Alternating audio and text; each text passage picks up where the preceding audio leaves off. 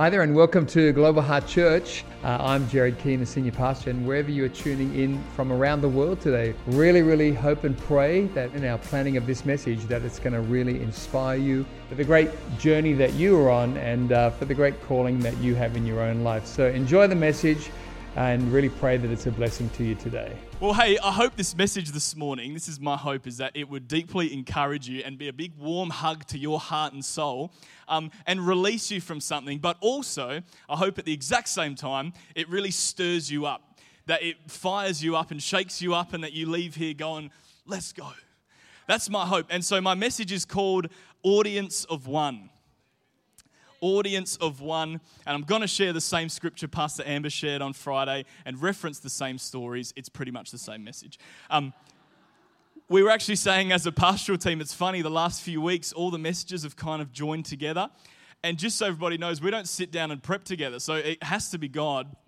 Um, or we're reading the same books. I don't know. But I do think that God is speaking to our church at the moment and encouraging us in an area of our life. And so I hope this message encourages you as well. So if you have your Bibles, or if you don't, it's going to come up on the screen. We're going to read Hebrews chapter 12, verse 1, and it says this Therefore, since we are surrounded by such a great cloud of witnesses, let us throw off everything that hinders and the sin that so easily entangles, and let us run with perseverance the race marked out for us, fixing our eyes on Jesus, the pioneer and perfecter of faith who for the joy set before him, he, he endured the cross, scorning its shame, and sat down at the right hand of the throne of God.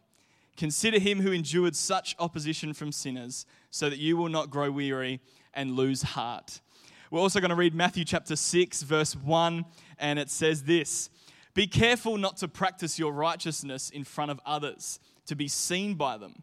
If you do, you will have no reward from your Father in heaven. So when you give to the needy, do not announce it with trumpets, as the hypocrites do in the synagogues and on the streets, to be honored by others.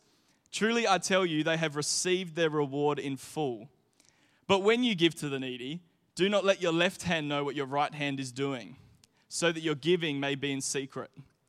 Then your Father who sees what is done in secret will reward you. And when you pray, do not be like the hypocrites, for they love to pray standing in the synagogues and on the street corners to be seen by others. Truly I tell you, they have received their reward in full. Verse 6 But when you pray, go into your room, close the door, and pray to your Father who is unseen. Then your Father who sees what is done in secret will reward you. And when you pray, do not keep on babbling like pagans, for they think they will be heard because of their many words.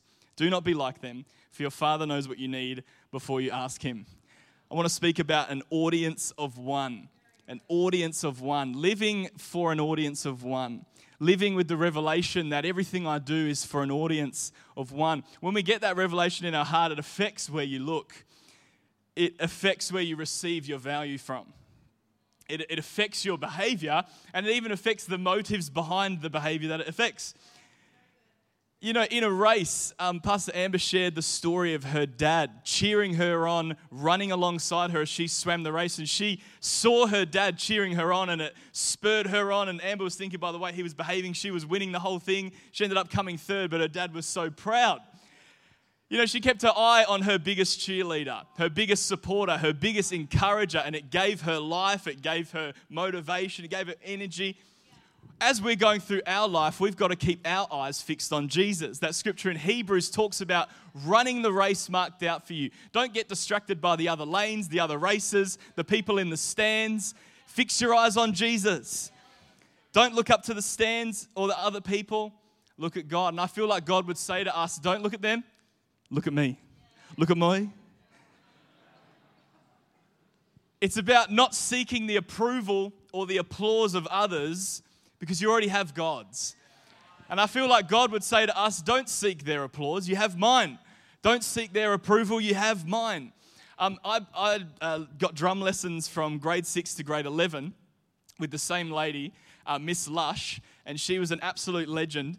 And I had a drum recital in grade seven that I remember, and this is probably going to be one of those references that no one gets. I was playing Chemical Heart by Grinspoon.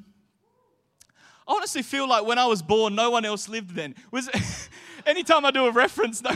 anyway, that was my song. And I remember the week of the recital, the week of the recital, I was stressing about playing that song. And I was really nervous about it. And Miss Lush said to me, she's like, George, while you're playing, just look at me. If you get lost, I'll tell you where you are. If you go out of time, I'll show you the pulse. She's like, and ultimately, I'm the one grading you. So you only really need to do well in terms of what I think is well. So she's like, the whole time you get up there, just look at me. You're pretty much just performing for me. It's only my grade that matters, and I'll keep you in time. And the reality was is that if I played it in such a way that she loved it, essentially everyone else would too, because it means I'm hitting the mark as far as what the teacher thinks. It's exactly like with God. In life, as we go about what we're doing, if we would just look at God, look to God, God's saying to us, if you go off track, I'll put you back on track.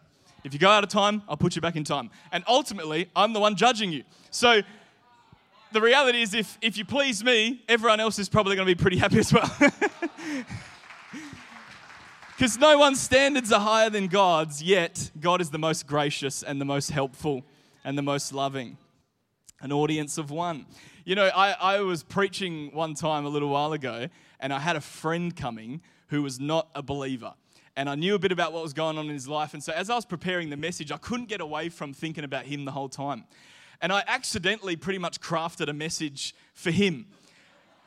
And so I'm thinking about like what, what does he need to hear about God and what can I speak life into and how can I help him break through that? And I was thinking about him the whole time and know I was writing notes for the altar call and I pretty much had his name in the notes. It was like and, and I was really excited. And I remember even saying to Pastor Spencer, like, I'm really excited. My friend's going to come. I just feel it's a great word for him. And Pastor Spencer, oh, okay, cool. And he, he was like a little bit like, oh, it's probably not the best idea. And he was right because he didn't even come. I, I, I prepped something for an audience of one, and the audience didn't rock up. he was a no show. Um, there's a lot of movies um, that we would all know where someone's getting ready for the big dance or the big speech or the big performance and they're not happy like they're up there on stage and everyone's clapping but they're not happy. And then in walks it's sometimes it's the, a parent or a love interest and then it's like they're here. And it's like the whole performance the whole preparation was for that person to see it. And we should absolutely not do that with people but we should do that with god that this is, doesn't mean nearly as much unless it pleases God. This isn't nearly as good unless it's what God has asked me to do. In, in the Bible, there's a great story about a, a judge that God raises up in the book of Judges, and his name is Ehud. We know very little about him, but what we know about his contribution to God's people is that he won a great victory completely in private. So the story goes that he he goes and sees an evil king, which God has asked him to go and put to death to release God's people from his slavery. And the whole battle, the whole fight, the whole victory, no one ever saw. It was pretty much just for an audience of one, or two if you count the guy that he killed. So it was an, an audience of one and a half, because the guy saw half of it. He saw, yeah, saw the sword go in, then he, yeah, anyway. But Ehud had a great victory that no one saw. It wasn't like David's where all of Israel saw it and celebrated him and lifted him up. Ehud had a victory that only God saw. But at the end of the day, that's all that really matters. And also, we see in Luke chapter 21 the widow who gives an offering to God that no one really knows the story to. She just goes up and Jesus sees it, points it out to the disciples, but she she believes she's doing it in private, but obviously Jesus saw, but puts the coins in in worship to God. She was under the impression that she was giving with an audience of one. Uh, a great story of integrity is Joseph in the Bible, who is a servant in Potiphar's house. Potiphar is in a position of power in Egypt, and Joseph is serving there. And Potiphar's wife makes the moves on Joseph and essentially says to him, You know, come to bed with me. And again, no one's there for that except the two of them. And Joseph runs away, flees from that situation. He's living with for an audience of one. His integrity, his service to God, his obedience to God mattered to him so much that even when no one else saw, and perhaps no one would find out, he made the right choice. I was reading this week about when David had an opportunity to kill Saul. So, David in the Bible, it was prophesied he would be king. He's anointed to be king, but Saul is still the king, and he's an evil man. And David and his army have an opportunity to kill him, where they find Saul in a cave, he's asleep. And David has an opportunity to kill him, but instead cuts off a bit of Saul's robe and, uh, and, and leaves that place. And it, in the Bible, it says that all of David's men were saying to him, Surely God has given us this opportunity for you to take him. So even, even his men were saying, Go for it, kill Saul, this is God giving you the opportunity. But David wanted to do the right thing, not before his men, but before God. It wasn't about getting the approval of people or go, What do people think? What do you guys think? Should I kill it? And the crazy thing is, he doesn't kill him. He takes a bit of the robe, and you think, Good choice, David. And then David feels bad for cutting off a bit of the robe. Again, he's, he's looking for what does God want from my life? What is obedience in the sight of God? What is good enough in the sight of God? Not in my eyes or in people's eyes. Here's what I want us to get this morning, church, is there's things we do because we think no one is watching. There's things we do because we think no one is watching. There are things we do because someone is watching. And there's things we do because of who is watching. And we need to get a revelation that it is God and God alone who sees all, judges all, died for all, because he loves all. I just repeat it. Some of us do things, behaviors, we make choices because we think no one is watching. Sometimes we do things because someone is watching, and sometimes we do things because of who is watching. I want to encourage you this morning that God sees all, and He's not just watching, but He's cheering. He is cheering you on. No one wants to, you to succeed in life more than God does. No one wants you to live a dynamic, effective, fruitful life more than God does. When we, when we put Jesus first in our life, when we say, God, I want to live for an audience of one, I just want to live for you, when we receive that, when we, when we put our faith in Jesus, what's placed on us is the righteousness of Jesus so that we now are blameless in God's sight. We're now empowered by the Spirit to make blameless choices as best we can. And it's because of Jesus, church, that we have nothing else to prove. We have nothing to prove. We're accepted by God, we're called by God, we're affirmed by God. Knowing that God is the one who watches us is the most affirming thing because his opinion is the most affirming opinion. We need to live for God alone for an audience of one because it's too exhausting trying to please people. Some of you had nine hours sleep last night, but you're exhausted.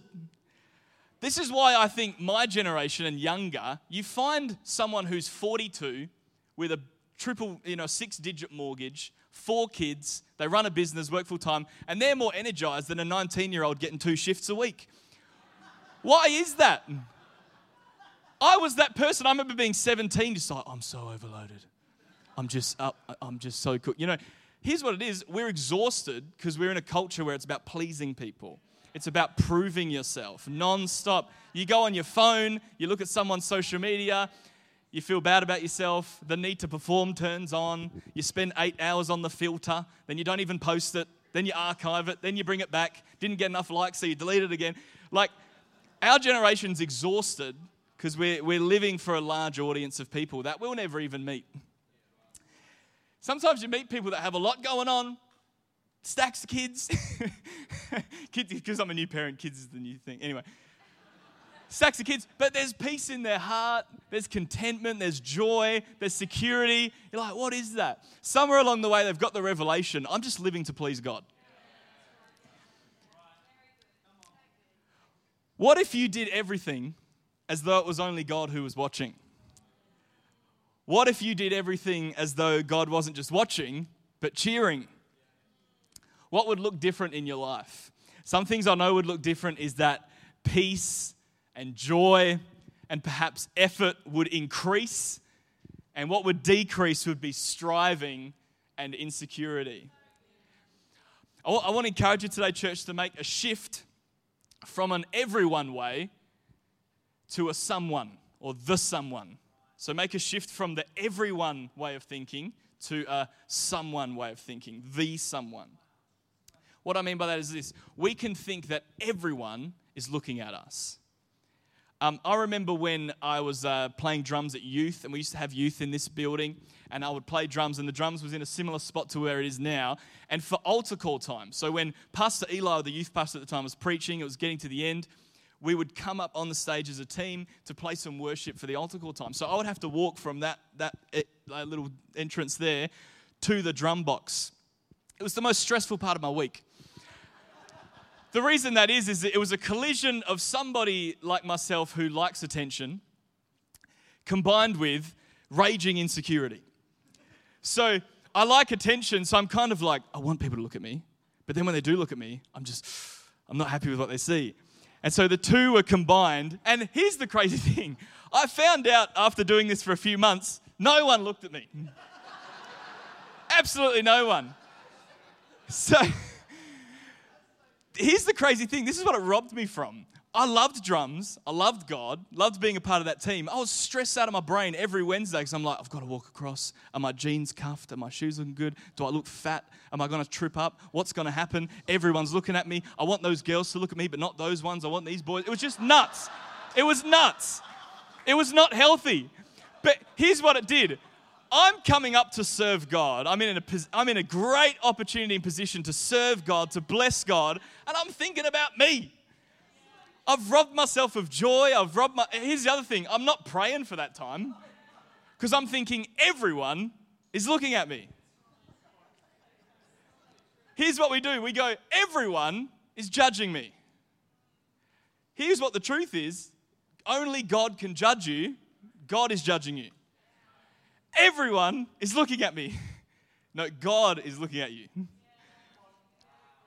Everybody knows more importantly, God knows. Here's the other one. I want to be seen and acknowledged by everyone.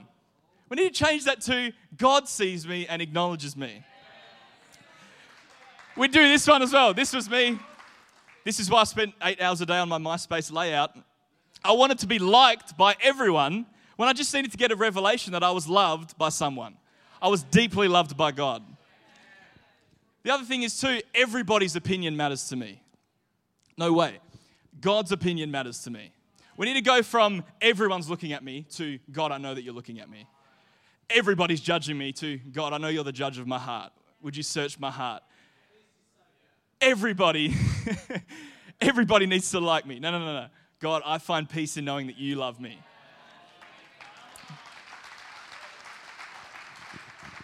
just practically, it's a very healthy thing to do, everybody, to have, I think, just a handful of people in your life whose opinions matter to you. I'm not going to tell you who's who mine are because you might be upset that you're not on it, but just in case you're not, I'm just saying, just in case. But what I'm saying is this is that you should have just a handful of people who you go, their opinion in my life really matters, and everybody else, God bless them, but these ones really matter to me. And something practical to do is, is, some of those are positional for me. So one of the fingers, even though it's just a handful, one of the fingers is any of the pastors in our church. Another one is any of the elders in our church. Um, and then if you have family, you also got to make sure God honoring family that are going forward in God and care about what they think. If it's people that are away from God in your family, they're going to think what you're doing is nuts. So their opinion's not going to be helpful to you in your faith. But that's a good exercise to do to go, hey, who are the four or five people whose opinion really matters. But even then, their opinion falls under God's. God's is more important.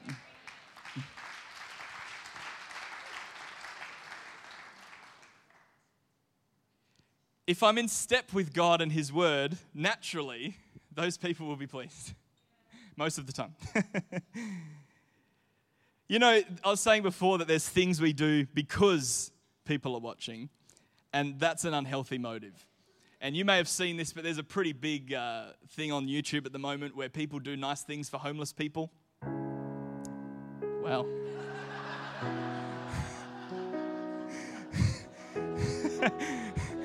Let's pray. No, um.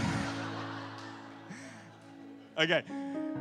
You might have seen it, on YouTube, there's a, a big thing now of people my age and younger doing nice things for homeless people, which is brilliant. Like, I think we should all be loving on people, serving people as best we can.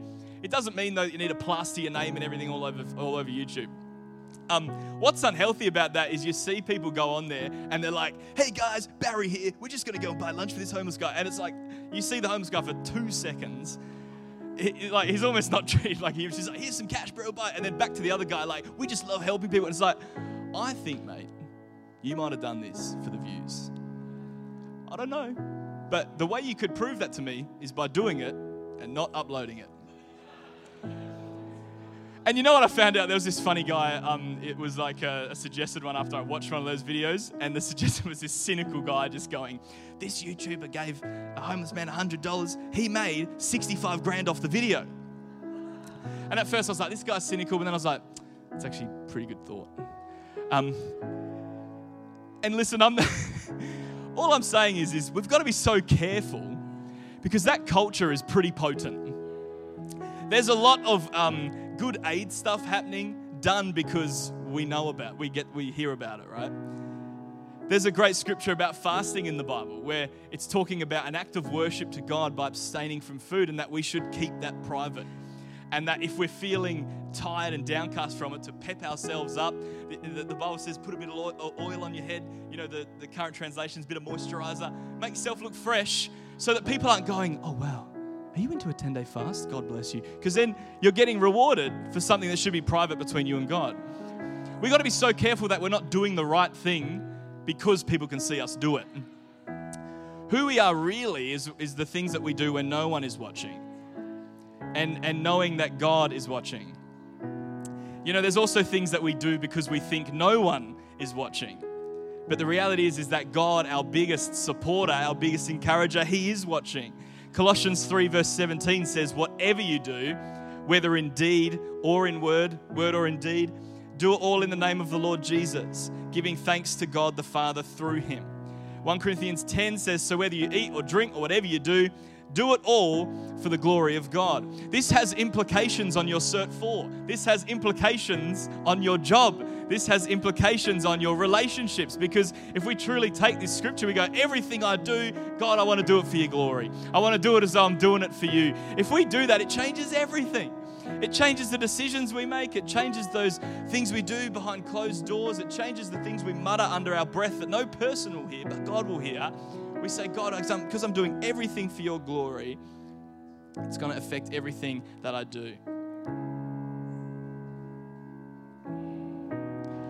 Just want to encourage everybody it's not about obeying God out of fear because someone is watching, it's doing your best because someone is cheering. God is pleased with us. God's not hovering over us, waiting for us to make a mistake to then slap us on the wrist. He's cheering us on to do the right things. When we put our faith in Christ, we are made new. The Bible says that we're accepted and adopted into His family and that we're called by Him. The righteousness, the goodness, the holiness of Christ is placed on us.